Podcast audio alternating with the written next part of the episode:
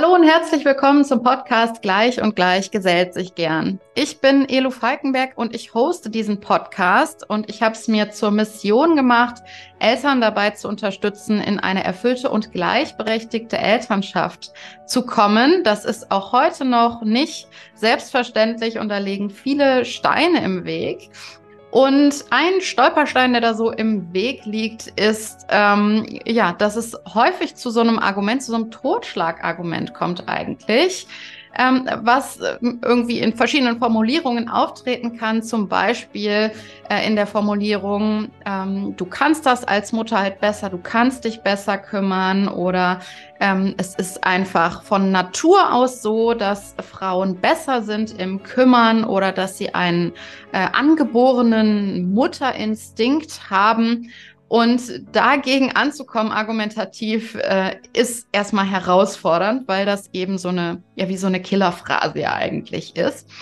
Und da mal näher hinzugucken und das mal aufzudecken, das ist heute Thema dieser, dieser Podcast-Episode. Und ich habe mir dazu eine wundervolle Gesprächspartnerin eingeladen, und zwar Annika Rösler, die hm, das Buch geschrieben hat, Mythos Mutterinstinkt. Ich freue mich total, dass du da bist, liebe Annika. Und Hallo. ja, freue mich total auf unser Gespräch. Ich freue mich auch. Schön, dass ich hier sein darf. Sehr gerne. Vielleicht magst du erst mal zu Beginn sagen, wie es überhaupt zu diesem Buch kam. Also dein Buch heißt ja Mythos Mutterinstinkt. Wie kam es dazu, dass du dieses Buch geschrieben hast, zusammen, zusammen mit deiner Co-Autorin Evelyn Höllriegel-Scheibner?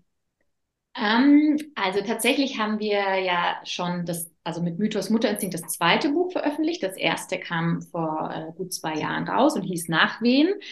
Da ging es um all diese unordentlichen Gefühle rund um das Thema Schwangerschaft, Geburt, Wochenbett.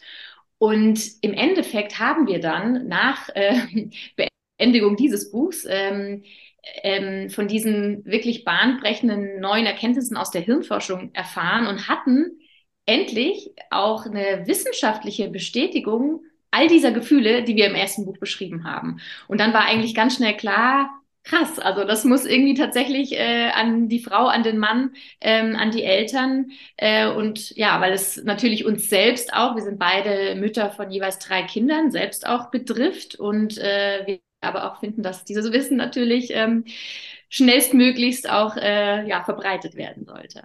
Ja, Jetzt kann ich mir vorstellen, dass alleine vom Titel her, ähm, dass das manche, vor allem Mutter, vielleicht triggert. Also mhm. dieser Mythos Mutterinstinkt oder der Mutterinstinkt, was ja mh, mm, alleine wenn wir uns das mal gesellschaftlich betrachten, irgendwie, es wird ja, die, die Rollen sind ja immer noch relativ stark zugeschrieben. Als Mutter bist du halt verantwortlich für Haus- und Care-Arbeit, für die Fürsorgearbeit als Mann bist du dafür verantwortlich, ähm, das Geld nach Hause zu bringen, in die Erwerbsarbeit zu gehen. Und ich glaube, dass, was der Riesenvorteil für Mütter ist, ist, äh, dass, äh, ja, dass sie sich im Vorteil sehen, sagen wir mal, ähm, das besser zu können mit den Kindern, sage ich jetzt mal so ganz plakativ.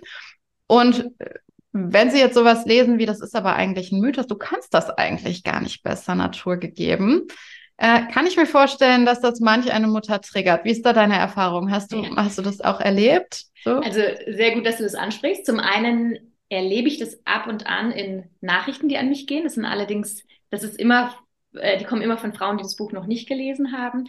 Und äh, ich hatte auch beim Schreiben immer wieder so kurz den Moment, huch, also es ist so ein Loslassen tatsächlich auch, ja. Also, aber was also was mir extrem wichtig ist, immer zu sagen, wenn wir, ähm, wenn wir sagen, es gibt keinen angeborenen Mutterinstinkt, dann nehmen wir keiner Mutter irgendetwas weg. Ja, also das bedeutet eben nicht, dass äh, wir ihr dieses gute Bauchgefühl nicht zustehen. Ähm, das, das gibt's nämlich. Es gibt ein, es gibt ein Bauchgefühl, aber dieses äh, Gefühl für einen anderen Menschen ist nicht angeboren, das ist erlernt. Und ähm, Mütter haben das tatsächlich häufiger. Also ich bekomme Nachrichten von wegen, ja, ich konnte mich aber schon immer auf meinen Mutterinstinkt verlassen. Ja, du konntest dich vielleicht auch schon sehr lange auf dein Bauchgefühl verlassen, weil du vielleicht in deinem eigenen Familiensystem die Person bist, die am meisten mit dem Kind, mit den Kindern zusammen ist und daher am meisten schon lernen konnte. Also dieses instinktive Verhalten in der Elternschaft gibt es praktisch gar nicht. Es ist ein, mhm. ein permanentes Learning by Doing. Dazu ist vielleicht auch wichtig zu wissen, was der Begriff Instinkt überhaupt bedeutet. Ne? Magst du vielleicht da kurz, also einfach damit man differenzieren kann, ja. was ist der Instinkt und was ist das Bauchgefühl? Ganz genau. Also das haben wir auch äh, zu Beginn des Buches direkt gemacht, also dass wir diesen, dieses Wort Instinkt uns mal angeschaut haben. Und letzten Endes ist es ja ähm, ein natürlicher, angeborener Antrieb zu einer bestimmten Verhaltensweise. Ja? Also auch so, ich werde ins Wasser geworfen und ich instinktiv rudere ich mit den Armen. Ähm, unter Mutterinstinkt verstehen wir aber ja was anderes. Unter Mutterinstinkt verstehen wir zum einen, ja, dieses Wissen auf Knopfdruck. Also wir wissen ganz genau, was dieses kleine Menschlein jetzt braucht. Wir äh, verbinden damit aber auch Liebe auf Knopfdruck. Das Baby ist da und äh, ich habe sofort eine Verbindung äh, zu dem Kind. Und ähm, laden den Begriff zusätzlich aber auch noch mit wirklich zahlreichen Verbindlichkeiten auf, im Sinne von, ähm, die Mutter eben ist diese, diese Kümmerin, sie ist immer da, zu jeder Zeit, sie macht es gern, es bereitet ihr Vergnügen und äh, sie macht es gratis. Also das ist, äh, das hat wenig zu tun mit diesem äh, ursprünglichen Begriff Instinkt. Ja, und äh, wie du eben gesagt hast, es spricht ja auch nicht ab, dass ähm, Mütter äh, ein Bauchgefühl haben ähm, dafür, was das Kind braucht. Es ist aber eben erlernt. Und äh, du hast gerade gesagt, wir gehen so davon aus, dass Mütter das Wissen auf Knopfdruck haben oder äh, ich würde sogar sagen, es braucht noch nicht mal den Knopfdruck, sondern es ist einfach da, genau, ja. äh, ohne dass irgendwas passieren muss. Sie wissen mhm. es einfach besser. Mhm. Ähm, so, das ist ja so assoziiert. Und was ich auch da, also weil du eben sagtest, es nimmt keiner Mutter was weg. Ich würde sogar sagen, im Gegenteil, es gibt uns ja sogar was, weil dieses Gefühl, wir müssen es wissen, wir müssen jetzt wissen als Mutter, warum mein Kind gerade schreit. Wir müssen wissen, wir müssen verstehen, was das Kind gerade braucht. Es kann doch nicht sein, dass das Kind auch bei mir weint. Ich bin doch die Mutter. Das ist ja ein genau. wahnsinniger Druck, der mhm. da auf uns lastet. Ähm, wenn wir ein Kind haben, was, was easy going ist und bei dem das gut klappt, dann, dann ist es ja in Ordnung. Aber es gibt ja auch einfach Kinder, die, die die sind herausfordernd und die brauchen irgendwie äh, ja irgendwas, von dem wir gar nicht genau wissen oder benennen können, was sie brauchen. Und äh, ich glaube, diesen ähm, diesen Druck zu nehmen, ist einfach auch schon ein ähm, ja mit ein Effekt von dieser Auflösung des, des Mythos Mutterinstinktes, dass wir das nicht auf, ähm, auf Anhieb haben oder angeboren haben. Wir, wir dürfen das auch erst lernen. Und was du gerade noch gesagt hast, und das finde ich einen super, super wichtigen, auch gesellschaftlichen Aspekt, äh, dieser Gedanke, ich werde Mutter und, äh, und habe dann automatisch unendliche Liebe, bedingungslose Liebe für das Kind. Fürsorge äh, ist quasi ähm, an erster Stelle Fürsorge für das Kind vor der Fürsorge für mich selber. Ähm, so dieses Aufopfern. Da ist ja auch so eine Verbindung da, wenn äh, mal angenommen äh, oder äh, unter dieser Annahme, es gibt den Mutter oder den Mutterinstinkt, dann bindet uns Frauen das ja auch einfach total an die Fürsorge. Wir können da ja gar nicht mehr raus. Weil, genau. also es ist ja angeboren und wir müssen ja, wir, wir müssen das ja haben und wenn du es nicht hast, bist du nicht normal.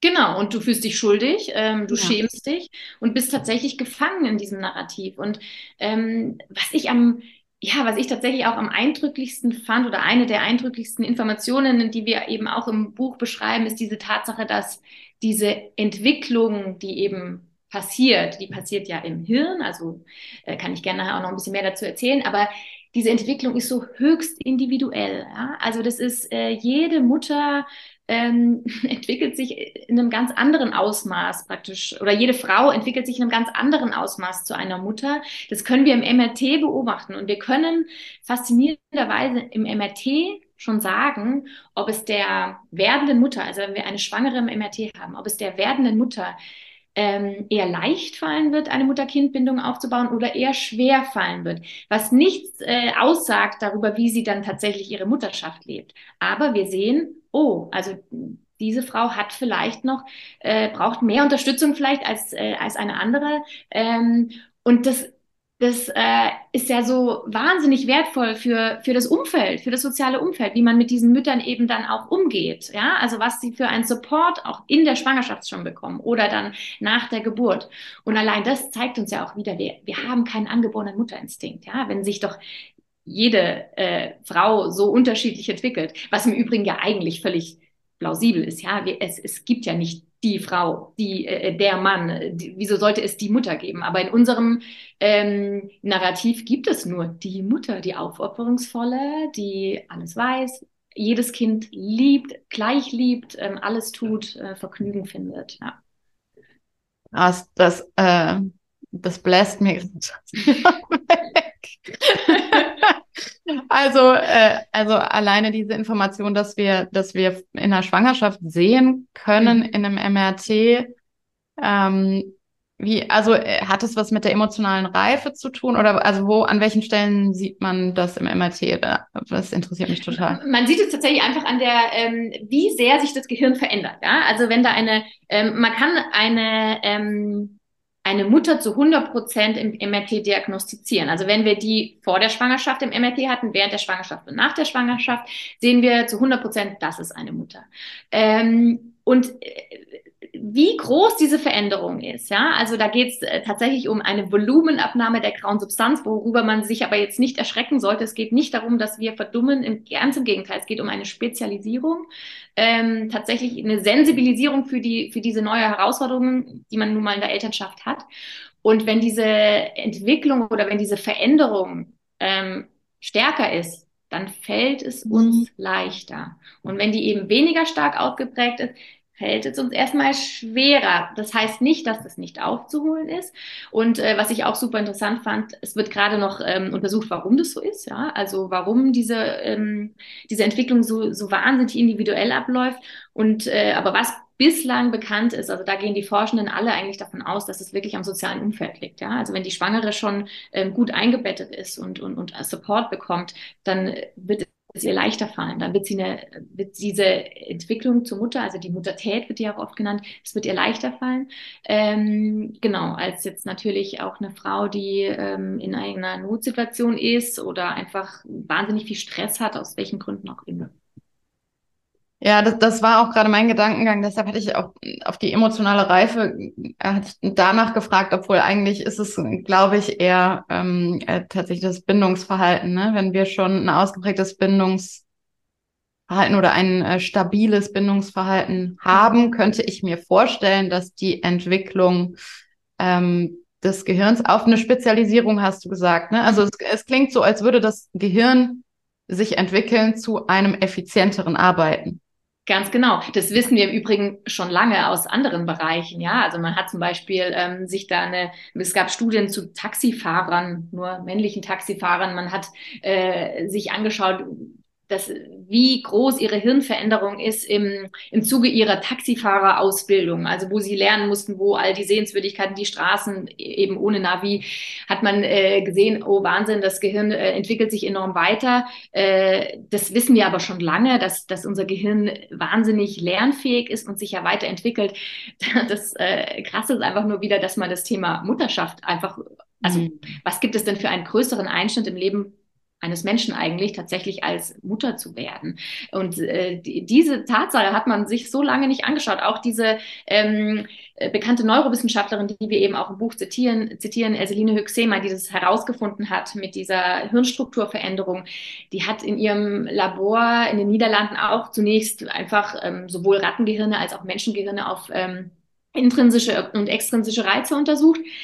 Aber Mutterschaft war nie ein Thema. Und erst als sie dann selber so um die 30 war und in, äh, das Thema Kinderkriegen auch in ihrem privaten Umfeld irgendwie ähm, äh, ja ein Thema wurde, dachte sie sich, wie kann das sein? Wieso haben wir das nie wirklich untersucht? Nie, und zwar nicht aus einem pathologischen Grund. Das gab es nämlich auch schon im Vorfeld, dass man sich ähm, gerade ähm, verstorbene, Schwangere oder Mütter angeschaut und da hat man auch schon in das Gehirn geschaut und hat auch schon diese Hirnveränderungen erkennen können.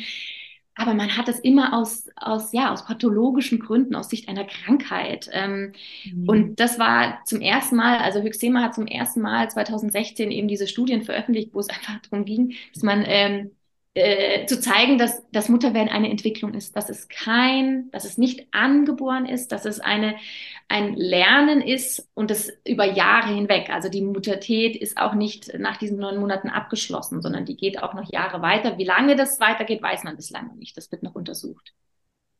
Ja, Wahnsinn. Auf den Begriff Muttertät will ich auch gleich noch eingehen. Ich hatte nun gerade noch einen anderen Gedanken und mhm. zwar fand ich es auch so wahnsinnig faszinierend, was du auch gerade angesprochen hast, wie lange ähm, Mutterschaft oder eigentlich, ich würde sogar sagen, wie lange generell ähm, der weibliche Körper eigentlich äh, oder auch das weibliche Gehirn nicht Thema war in mhm. der Wissenschaft. Und eine Sache im Buch hat mich so, ähm, so wahnsinnig ja, äh, schockiert eigentlich. Ähm, und zwar habt ihr geschrieben, dass ähm, die amerikanische Psychologin und Pädagogin Lita Hollingworth, die hat 1916 hat die schon an ihre männlichen Kollegen geschrieben, ähm, dass, äh, dass Frauen in diese mütterlichen Pflichten gezwungen werden. Und also gefühlt, äh, äh, gefühlt ist das auch komplett untergegangen, also ja. in der Zwischenzeit. Ja. Und äh, ich meine, das ist ja der riesen, riesen Vorteil heute ähm, an der an der erhöhten oder an der vergrößerten Möglichkeit, dass Frauen sichtbarer werden können überhaupt. Ähm, aber ja, was, warum ist das so? Warum ähm, gibt es eigentlich schon so lange immer mal wieder so Impulse mhm. auf Frauen oder auf die, die Mütter zu gucken, aus wissenschaftlicher Sicht auch? Und warum kommt das erst jetzt so langsam hoch? Ja, ist eine super spannende Frage. Ähm, eigentlich, es ist eigentlich klar, weil ähm, die, gerade die Evolutionstheorie zum Beispiel hat einfach diese, diese ganzen Annahmen, die wir, oder nicht wir, aber ähm, die, die Gesellschaft in ihren Köpfen hatte, so von wegen, ähm, der Mann schreibt Geschichte, die Frau ist zum Kümmern prädestiniert. Ja, also das, das äh, Frauenbild wurde ja über Jahrhunderte hinweg immer einfach an gesellschaftliche Belange angepasst. Das war, ist, äh, finde ich, äh, faszinierend tatsächlich zu beobachten, macht auch extrem wütend. Also egal, was gerade benötigt wird von außen, die Mutter muss es erfüllen, ja. Sei es, dass in der Aufklärer, äh, Aufklärung auf einmal die äh, Geburtenrate drastisch sank und die Bevölkerungszahl drastisch sank. Ähm, dann hieß es, na ja, die, die Mütter sollen sich bitte wieder auf ihre Mütterlichkeit besinnen und ähm, für ihre Kinder da sein, viele Kinder gebären. Ähm, das hat man ja auch im Nationalsozialismus gesehen, dass äh, Mütter, je mehr Kinder sie gebaren, äh, mit einem Mutterkreuz, äh, ein Mutterkreuz mhm. bekommen haben in Bronze, Silber, Gold. Darum, da ging es auch nur darum, einfach neue Soldaten zu gebären. Also das, das Mutterbild wurde immer irgendwie angepasst an irgendwelche gesellschaftlichen Belange. Und ähm, wir wussten auch von der Naturwissenschaft damals schon, von der Humanwissenschaft, die Frauen haben ein kleineres Gehirn als die, als die Männer. Haben sie auch, ja. Wobei wir heute wissen, dass Männer mehr Hohlräume haben. Also beide kommen super äh, gleich mit ihren Gehirnen zurecht. Aber diese ganzen Fehlannahmen, ja, es waren ja wirklich einfach nur männliche Geschichten von ein paar einzelnen ja, Geschichten von ein paar einzelnen Männern, die besagt haben, die Frau ist zum Kümmern prädestiniert, der Mann ja, äh, ist einfach cleverer und geht raus in die Welt, wurde dann durch die Evolutionstheorie einfach zack biologisiert und man konnte, man konnte aus dieser Biologisierung nicht mehr raus. Also die Feministinnen sind bis dato immer wieder an diese Grenze der Human Humanwissenschaft gestoßen. Ja. Auch immer dieses, also auch mir ging das immer noch lange so, bis ich dieses Buch geschrieben habe, wenn dann kam, naja gut, aber die Hormone, ja, in der ja. Schwangerschaft und äh, Geburt, also das kann man ja nicht wegreden, ja, also das, das, können ja auch, das haben ja nur die Mütter. Und erst die, die Neurowissenschaft, also diese neuesten Erkenntnisse aus der Neurowissenschaft, ähm, bieten uns jetzt endlich die Möglichkeit, diesen feministischen Gedanken wirklich zu einem politischen Diskurs auch zu machen und ähm, wissenschaftlichen Diskurs, weil wir einfach jetzt heute wissen, dass, ähm, dass es nicht stimmt, ja. Also dass es, dass auch diese Hormone, ähm, bei Müttern wird diese findet natürlich während der Schwangerschaft und Geburt eine vermehrte Hormonausschüttung statt. Es, ähm, es werden Rezeptoren für Oxytocin gebildet in der Schwangerschaft, also dieses Bindungshormon, dieses Kuschelhormon. Das stimmt alles. Aber es ist vergleichbar wie mit einem, also Elternschaft ist vergleichbar wie mit einem Muskel. Gebärende Mütter ähm, haben in gewisser Weise so ein, so ein Warm-up schon in der Schwangerschaft erhalten, ja? also und während der Geburt und finden möglicherweise ein bisschen schneller ins Training nach diesen neun Monaten. Sie müssen aber weiter üben. Also mit üben meine ich viel Kontakt zum Kind. Ja, Bindung äh, aufbauen, ne? Bindung aufbauen, ja. genau. Es muss weiter, die müssen weiter da am Ball bleiben. Es fällt mhm. ihnen vielleicht einen Ticken leichter. Aber was die, äh, was die Hirnforschung bestätigt, ist, dass jedes andere nicht gebärende Elternteil, das sich äh, bewusst entscheidet, Zeit mit diesen Menschen zu verbringen, diese Hirnveränderung, von denen wir vorhin auch gesprochen haben, ebenso entwickelt. Es, ja. also, es ist einfach nur der, ähm, die Reihenfolge ist anders. Erst ist ähm, tatsächlich die Biologie erstmal entscheidend für ähm, das Fürsorgeverhalten zunächst. Bei allen nicht gebärenden Eltern ist es zunächst das Fürsorgeverhalten, also dieses ja, ich möchte für dieses Kind da sein, ich bin für dieses Kind da, was dann wiederum biologische Prozesse auslöst, auch die Hormonausschüttung. Ja, und das ist, finde ich, der oder einer der wichtigsten Aspekte eigentlich an dieser ganzen Sache, ja. dass also wenn wir uns nur die Mütter betrachten, ja, okay, dann ist die Gehirnentwicklung da. Ja, siehst du, das ist so. Mhm. Aber das ist eben auch bei anderen ähm, Elternteilen, die nicht das Kind selber geboren haben, ähm, genau so eine Gehirnveränderung gibt, wenn sie Fürsorgeverhalten üben und Bindung genau. aufbauen. Das ist ja der, der wichtigste Punkt an dieser ja. ganzen Thematik. Was bedeutet, Väter oder eben nicht, nicht gebärendes Elternteil, die können genauso ja. Fürsorge leisten. Die können genauso eine tiefe Bindung zu ihren Kindern aufbauen. Das ist nichts, was den Müttern vorbehalten ist und, äh, und irgendwie, ja, dafür die Mütter reserviert wurde. Und das ist, finde ich, das ist ein wahnsinnig wichtiger Aspekt bei dieser ganzen Sache und auch bezogen auf, auf mein Fokusthema der gleichberechtigten Elternschaft einfach wahnsinnig re relevant, weil das so oft aufgeführt wird. Ja, du kannst es halt besser. Kannst Ganz es halt genau. besser. Und so war auch dieses Buchschreiben wirklich eine, eine krasse Entwicklung, weil wir haben zunächst ja ähm, diesen angeborenen Mutterinstinkt ähm, dekonstruiert im, im Zuge der Historie, die einfach äh, erzählt wurde. Ja, es war keine, waren keine wissenschaftlichen Erkenntnisse. Und dann zum anderen durch diese Mutatät, dass es eben eine Entwicklung ist, ja, also dass es eben kein, äh, nicht angeboren auf Knopfdruck. Und dann, mitten im Schreiben dieses Buchs, kam 2022 äh, diese Studie dann eben erstmals raus, dass diese Hirnveränderungen auch bei Vätern oder bei allen nicht gebärenden Eltern stattfinden. Das waren bislang, wurde das auch schon mal erwähnt, da waren, das war das aber immer nur eine Kontrollgruppe. Und dieses Mal wurden sie wirklich, wirklich genau angeschaut und ich fand das auch unglaublich faszinierend und es wir kommen nur so auch eigentlich zum Thema gleichberechtigte Elternschaft. Anders funktioniert es nicht. Wir können Kita-Plätze ausbauen und alles, aber wir brauchen genau dieses Wissen, dass, dass jedes nicht gebärende Elternteil es genauso kann, lernen kann, wie auch eine biologische Mutter. Heißt nicht, dass es im Familiensystem dann immer so ablaufen muss. Das ist, das darf ja individuell sein. Ja, ja wobei man dann natürlich auch noch schauen muss, was, ja, also, weil Frauen werden bestraft finanziell einfach durchs Kinderkriegen. Aber Fakt ist, äh, und das soll dieses Buch auch aufzeigen, so ein breiteres Spektrum an Handlungsmöglichkeiten. Ja? Also wenn sich jemand, sage ich mal, für dieses klassische Modell entscheidet, okay, dann aber bitte auch ein Wissen, was das für die Frau finanziell und gesellschaftlich bedeutet. Ähm, aber dass es eben auch möglich ist, das ganz anders zu machen, ohne dass ja. irgendwie das Kind drunter leidet, dass der Frau was weggenommen wird. Ja. Ja.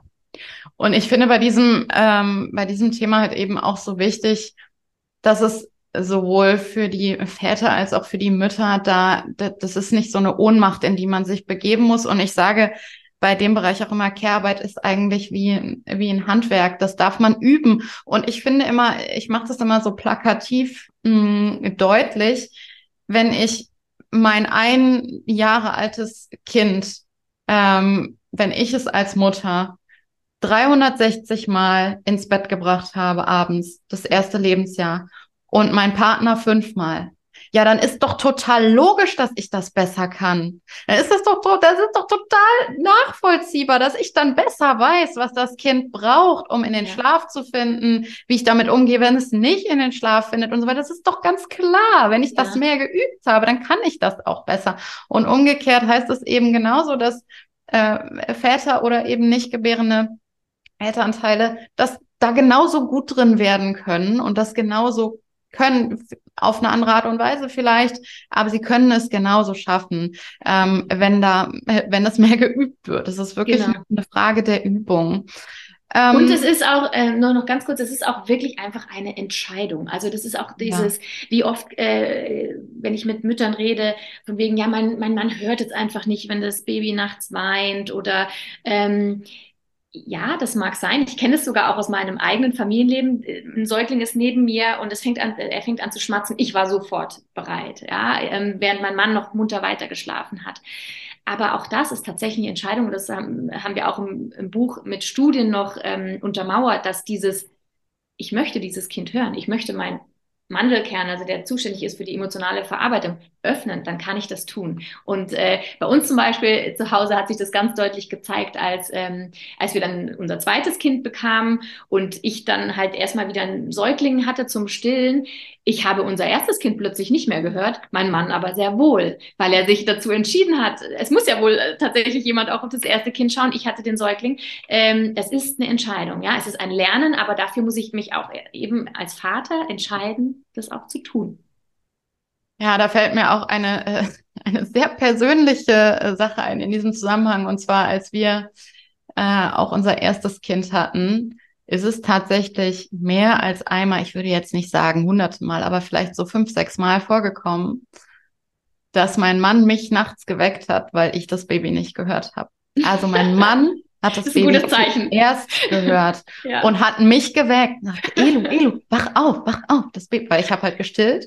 Ja. Und äh, das ist, ich, ich sage das auch jetzt so ganz oft so vom, vom ursprünglichen, wo wir herkommen, mein Mann und ich, ist mein Mann eigentlich viel fürsorglicher als ich. Mhm. Also wahrscheinlich durfte ich das noch ein bisschen mehr lernen. Wir ja. haben jetzt vier Kinder, ich habe viel geübt. so, mein Mann aber auch. Äh, aber das ist, das ist so eine Sache, ja, ich, mein Mann hat es früher gehört. Ja, wie schön, dass man sowas dann eben auch, also solche Erfahrungen eben auch hört, ja? Ja, ja, genau. Jetzt äh, haben wir ein paar Mal, oder du hast auch ein paar Mal, ein paar Mal den Begriff Muttertät äh, in den Mund genommen. Was genau bedeutet das? Ähm, genau, also der Begriff ist nicht von uns, also den haben zwei Doulas aus München ähm, erschaffen sozusagen. Ähm, es ist so ein bisschen dieses Pendant zur Matreszenz. Äh, den Begriff gibt es schon sehr lange, seit den 70er Jahren. Es ist eben dieses, beschreibt dieses Mutterwerden von einer Frau zur Mutter.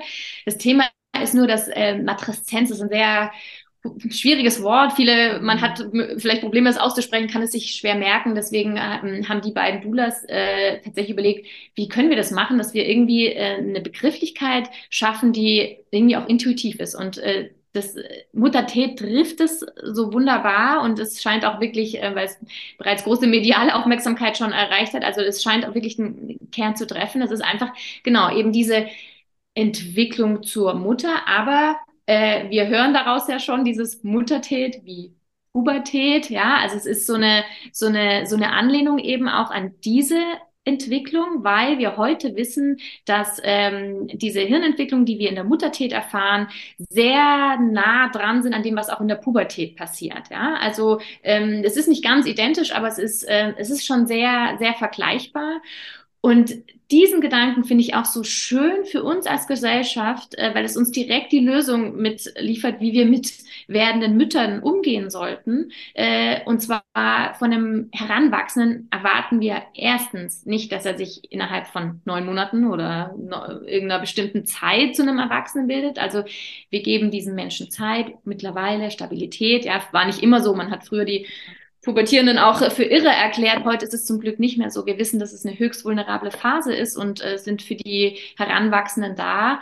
Ähm, und vor allen Dingen erwarten wir von einem pubertierenden Kind nicht, dass es nach einiger Zeit wieder zum Kind wird. Wir wissen, daraus wird ein ganz neuer Mensch. Er nimmt natürlich Facetten mit aus seiner Kindheit, klar, aber er wird ein neuer Mensch. Von Müttern erwarten wir, dass sie nach einer gewissen Anpassungszeit, ja, vielleicht Wochenbett, dieses Jahr Elternzeit, wie auch immer, irgendwie wieder die Alte sind. Das erwarten wir selber von uns manchmal, aber auch die Gesellschaft erwartet es und das stimmt einfach nicht. Ja, also wir brauchen erstens Support, Unterstützung, weil es eine wirklich, wir sind in, ähm, in dieser Zeit auch so die verletzlichsten Mitglieder der Gesellschaft und ähm, ja, wir brauchen Unterstützung. Und wir brauchen aber auch diese, dieses gesellschaftliche Umdenken, dass wir ähm, dass wir nicht mehr die Alten sind. Ja? Und das wollen wir auch gar nicht sein. Wir haben ja auch einfach dieses Learning jetzt. Und ähm, es ist ja auch nicht selten so, dass Mütter sich umorientieren beruflich, ähm, andere Parteien wählen, vielleicht mehr Wert auf Nachhaltigkeit legen. Und das ist auch ein unheimliches Potenzial, was darin liegt. Ja? Also das sollte äh, eine Gesellschaft auch viel mehr, ähm, viel mehr fördern. Ja, das sage ich tatsächlich auch immer wieder, dass ähm, in meiner Erfahrung Elternschaft, also sowohl für Mütter als auch für Väter, so eine wahnsinnige Persönlichkeitsentwicklung oft ist, und zwar im Schnelldurchlauf. Und in meinen Worten erklärt es eben auch, warum das auch oft so weh tut, weil Elternsein ist ja oft einfach so wahnsinnig anstrengend und tut ja auch wirklich oft richtig, richtig weh. Ja. Und ich betrachte das ja oft so eher als so Wachstumsschmerzen. Also mhm, ich wachse, schön, ich ja. entwickle mich weiter ja. und das Wachsen tut oft weh, sowohl ja. in der Pubertät als auch in der Kindheit, als auch eben ähm, beim Mutterwerden oder dann beim Muttersein. Das hört ja auch nie so richtig auf. Je älter die Kinder werden, mhm. desto andere oder da, da, ändern sich ja auch die, die, die Herausforderungen, ja, genau. an denen man wieder wachsen darf und wo es vielleicht auch dann mal wieder ein bisschen doller wehtut. Mhm. Ähm, aber ja, und, und dass das eben auch gehirnphysiologisch einfach so nachweisbar ist und zeigbar, das finde ich einfach äh, total interessant. Und jetzt hast du gerade gesagt, wir sind ähm, in, in, in der Phase, ich würde sagen, vor allem um die Geburt rum, aber eben auch danach sehr vulnerabel und unsere Gesellschaft erwartet eigentlich von uns, dass wir relativ schnell wieder so auf die Beine kommen und die Alte sind. Jetzt gibt es ja aber auch so, so Formulierungen oder so Sätze, die man da so zu hören bekommt, wie man halt so zu sein hat. Also zum einen soll man wieder die Alte sein, zum anderen soll man ja aber auch einem bestimmten Mutterbild entsprechen. Mhm. Und da kommen ja die, die schönsten, in Anführungsstrichen, ähm, ja, Sätze bei rum oder auch Killerphrasen. Was ich zum Beispiel auch ganz oft höre, ähm, jetzt in verschiedenen Bereichen, ist sowas wie, ja, mach dich doch mal locker oder du musst auch mal, du musst auch mal abgeben können und äh, dir kann man es ja auch nicht recht machen. Ähm, was ist da deine Reaktion? Also erstmal werde ich bei sowas extrem wütend. Ich koche, wenn mir jemand sagt, mach dich doch mal locker. Ähm, weil wie kann man, wenn man jahrhundertelang dazu zu erzogen wurde, nicht locker zu lassen, eben in, immer in diesem Fürsorgemodus zu sein. Wie soll man da bitte auf einmal locker sein? Ja, also das ist ja unsere Aufgabe. Das ist ja eben, wie du auch sagst, diese völlig bizarre Ambivalenz. Einerseits sollen wir cool und locker sein, aber andererseits sollen wir uns ja bitte schon kümmern. Ähm, also uns wurde das jahrhundertelang aufgeladen als, als Frauen und dann sollen wir es einfach locker lassen. Das, was mich auch extrem nervt, wenn es dann immer so, ja, irgendwie so auf diesen Überperfektionismus der Frauen irgendwie abgeladen wird. Das stimmt nicht. Wir, wir versuchen krampfhaft irgendwie diese Rolle ähm, äh, zu erledigen. Und es, es gibt auch noch mehrere Sachen, die man halt auch noch sehen muss, dass, ähm, dass viele Frauen, nicht alle, ich habe das Glück, einen anderen Mann an meiner Seite zu haben, aber viele Frauen haben tatsächlich das Gefühl, wenn sie es nicht machen, macht es keiner. Und es, oder es, vielleicht weiß der Partner eben auch nicht, was alles dahinter steckt. Mit einem Kind zum Kinderarzt zu gehen, diese, diese, sag ich mal, operative Tätigkeit ist nicht das, was vielleicht die Mutter im Vorfeld alles organisiert hat. Und dieses Wissen fehlt so oft. Und ich finde deswegen, oh, das macht mich wütend, wenn man sagt, lass mal locker. Also das ist die eine Sache, weil es einfach wirklich rational betrachtet äh, oft schief gehen würde. Ja, also es würde, es würde eben, wenn man locker lässt, wenn die Frauen locker lassen, würde vielleicht eben nicht so, es wird nur anders gemacht, sondern Dinge werden vielleicht nicht gemacht, weil ja auch die, und das ohne Vorurteil oder äh, auch die Väter müssen ja erstmal lernen, auch diesen Mental Load tragen zu müssen. Ja, wenn sie kennen es ja auch gar nicht so sehr. Also auch sie müssen da reinwachsen. Das ist der eine Punkt. Was ich aber auch immer schwierig finde, ist so dieses, ähm, die Mutterschaft war lange, lange Zeit für uns die einzige Möglichkeit in der Gesellschaft irgendwie Macht ausüben zu können. Und es ist es eigentlich auch heute noch ein Stück weit. Ja, also wenn wir uns den äh, Gender Pay Gap anschauen oder wie auch immer, ähm, es ist schon, äh, wir spielen ja doch, äh, also es wäre schön, wenn es anders wäre, aber noch sind wir noch nicht bei der total in der totalen Gleichberechtigung. Also die Machtausübung findet oft noch im Zuhause statt im Familiensystem. Da wurden wir auch dank Freud zur Hauptverantwortlichen für Glück und Unglück der Kinder. Managerin. Familien Immobilienmanagerin, die alles so cool macht und genau. Und dann kamen die BindungstheoretikerInnen, ah, nee, es waren nur Theoretiker damals. Und da hieß es auch, nur die Mutter kann es, die mit ihrer, weil, ja, also sie wurde so hochgehoben irgendwie. Es war schon ein, es war schon eine Machtposition. Und es ist schwierig, von dieser Machtposition abzulassen, wenn man nichts anderes hat. Ja? Also das ist, ähm, das ist nämlich auch, glaube ich, für viele ein Thema und für viele ein Problem da wirklich loszulassen. Aber dann sollten wir nicht die Frauen dafür verantwortlich machen, sondern das System und die Gesellschaft und helfen, diesen Frauen loszulassen. Weil das hat nämlich wirklich rationale Gründe, dass sie nicht loslassen oder sich so schwer tun. Ja, total. Und ich finde auch immer bei diesem, ähm, äh, bei diesem Satz, ja, mach dich doch mal locker, äh, was da ja auch oft passiert, ist, ähm, okay, dann mache ich mich mal locker und lass vielleicht mal meinen Partner machen und dann geht's schief. Ja, und wer kriegt dann die Klatsche? Ganz genau. Wer kriegt die Klatsche? Wer wird angerufen vielleicht von der Schule? Ja? ja, also wenn irgendwas nicht geliefert wurde, das ist der Punkt. Genau, das ist der dritte ja. Punkt. Wir sind ja dafür verantwortlich. Und dann ist es ganz schön schwer, sich locker zu machen und äh, zu ja. warten, was passiert.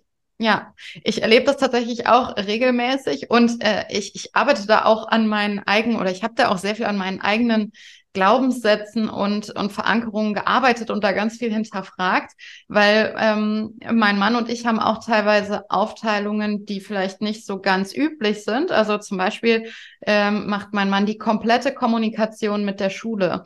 Und das bedeutet auch, dass ich ganz oft nicht weiß, was da gerade abgeht und was da ansteht. Und es kommt aber ganz oft vor, dass ich gefragt werde, weiß ich nicht, von, von Großeltern, wie auch immer, ja, ähm, gibt's denn jetzt schon ein Zeugnis mit Noten, irgendwie in der ersten, in der ersten Klasse oder so? Oder wann ist denn das nächste Schulfest? Kommst du auch zum Schulfest? Bringst du auch Muffins mit? Und ich, ich wusste jetzt überhaupt nicht, dass dann Schulfest ist. Keine ja, Ahnung. Ja. Musste mit meinem Mann besprechen, der regelt das. Und ähm, das ist was, da durfte ich auch extrem an mir arbeiten mhm. und da mal gucken, weil so in den ersten Momenten löst das schon noch sowas aus wie, oh, du hast das nicht auf dem Schirm, du hast da verkackt. Ja. Ähm, und mich da selber einmal, äh, einmal, ja, die, die Geschichte in meinem Kopf zu hinterfragen, was ist denn da wirklich von mir? Was willst ja. du denn da wirklich selber? Was ist da noch gesellschaftlich so mitgegeben? Weil wir haben ja auch alle kollektive Glaubenssätze, die wir irgendwie teilweise in uns tragen. Was ist denn da wirklich meins? Mhm. Äh, und was kann ich, was kann ich zurückweisen? Ähm, und trotzdem trifft es einen ja erstmal irgendwie, ne? Ja, voll, das ist auch ja. so dieses, dieses Schuld und Scham ähm, oder diese tief verankerte Vorstellung, ja, es ist aber eigentlich meine Aufgabe, das ist eigentlich mein Part, ich muss das eigentlich wissen. Jetzt gerade, wo wir sprechen, ist mein Mann mit zwei unserer Kinder beim Kinderarzt oder bei der Kinder, äh, ja, Kinderarzt, glaube ich. Ähm, also nein, ich war da schon mal, es ist jetzt ein Egal, andere, andere Geschichte. Ähm, und ja, das kann eben danach passieren, dass ich gefragt werde, ja, was wurde denn da? Ich weiß es nicht. Ich weiß es nicht. Und äh, gleichzeitig hilft mir das auch ganz oft, ähm, da mal die andere Perspektive so ein bisschen mehr einzunehmen, so ein bisschen mehr die Perspektive vielleicht auch die oft Männer haben, die werden in der Regel nicht so oft gefragt, aber ähm, auch so dieses, was das Üben angeht, ähm, äh, da habe ich so eine ganz krasse Geschichte im Kopf. Ähm, und zwar, als unser, äh, unser Schulkind äh, schon sechs Wochen in die Schule ging. Ähm, und mein Mann hat morgens sich immer gekümmert, dass er in die Schule gegangen ist und hat ihn auch gebracht. Und dann war mein Mann irgendwie auf Dienstreise oder so, der war nicht da. Und dann habe ich es gemacht. Und ich habe mich wirklich dann morgens dabei erwischt, wie ich so dachte, okay, was, was muss ich denn hier morgens alles machen? Muss ich noch mal checken, ob der die Trinkflasche dabei hat? Die können die in der Schule auffüllen. Muss ich den Ranzen überhaupt noch mal prüfen? Ähm, bis wohin muss ich den bringen? Erwartet der, dass ich am Schultor warte, bis er reingegangen ist? Mhm. So muss ich noch an irgendwas denken. Und das war, das war so ein augenöffnender ja. Moment für mich, Mhm. dass ich so dachte, okay, krass, so müssen sich Väter oft fühlen. Mhm. Und die kriegen danach dann eben noch einen Rüffel, wenn dann irgendwie sowas kommt. Ja, ist doch klar, dass man die, äh, weiß ich nicht, den Kindergartenrucksack aus dem Kindergarten wieder mit nach Hause bringt. So, das, das weiß man doch. So, und dann denke ich so, ja, nee, das weiß man eben nicht, wenn man darin nicht routiniert ist oder dann noch viel, ähm, viel drüber nachdenken muss. Ja. So, jetzt bin ich ein bisschen in den Schwafeln gekommen. Worauf ich eigentlich hinaus wollte, ist, äh, dieses, dieses Gefühl, oh, es ist eigentlich, es ist meine Verantwortung. Und es gibt einen Satz, der mich persönlich total triggert und ihr habt den auch in eurem ähm, Buch erwähnt. Und zwar ist es der Satz, unser Alltag ist ihre Kindheit. Ich wusste, dass das jetzt kommt, ja. Das ist mein absoluter Triggersatz. und gefühlt, also ich meine, man könnte ja dann natürlich sagen, ich habe das auch oft schon thematisiert bei Instagram. Und ich habe immer wieder dann auch die Rückmeldung bekommen, ähm, ja, aber da ist ja, da steckt ja gar nicht irgendwie äh, drin, dass das irgendwie nur an Mütter gerichtet ist, wo ich immer sage, ja gut, aber wenn man mal guckt, wo dieser Satz kommuniziert wird und auf, auf welche Art und Weise, ja. dann ist ziemlich schnell klar, dass der an Mütter gerichtet ist. Ja. Ja, und auch ähm, ich glaube nicht, dass sich mein Mann jemals davon angesprochen gefühlt hat. Also offensichtlich ist er nicht angesprochen. ähm, es ist, es ist äh, ja, es, wie du sagst, es wird ja auch in dieser Bubble äh, kommuniziert, wo sich halt nun mal Mütter bewegen. Und wobei ich mir dann auch manchmal denke, ja, also es stimmt ja schon, aber wer sagt denn das? Ähm, die, so ist es halt nun mal im Leben. Es ist nicht alles happy peppy und es, die Kinder müssen halt auch mit Konflikten tatsächlich lernen umzugehen ich mache jeden Tag Fehler, jeden Tag wieder merke ich, ah, das wollte ich anders machen mit den Kindern. Ähm, und und äh, ja, aber schaffe es irgendwie dann doch nicht, weil mir die Ressourcen fehlen oder wie auch immer. Aber ja, auf jeden Fall ist es ein Satz, der, uh, da muss ich immer einmal erstmal durchatmen, wenn ich den. Ja, und es geht ja auch oft so einher mit diesem, oder also für mich schwingt, schwingt das immer so mit, äh, dieses, äh, äh du musst das genießen und du musst das ja. Beste geben. Ja. So, äh, immer mit der Unterstellung, dass man nicht eh sein Bestes gibt. Also wir versuchen ja, ja. immer das Beste zu geben. So, ja. das ist doch, das machen doch eigentlich alle Menschen. Wir geben immer unser Bestes und manchmal, an manchen Tagen ist das halt was anderes als an anderen Tagen. Mhm. Ähm, aber so dieses, äh, ja, aber bitte mit einem Lächeln. Mhm, mhm. So. Ja, das ist, ja, das ist es nämlich der Punkt. Also, äh, ich meine, wir wissen, glaube ich, mittlerweile alle, dass Mutterschaft, Elternschaft echt eine harte Nummer ist. Also mit allen möglichen Gefühlen. Aber dass eben immer noch verlangt wird, dabei irgendwie glücklich zu sein, ja. Und ich bin ganz oft glücklich und ich, ich würde mein Leben immer wieder so wählen. Aber ich bin auch super oft unglücklich damit in dieser Situation. Es ist einfach nicht immer cool und es ist manchmal so schwer.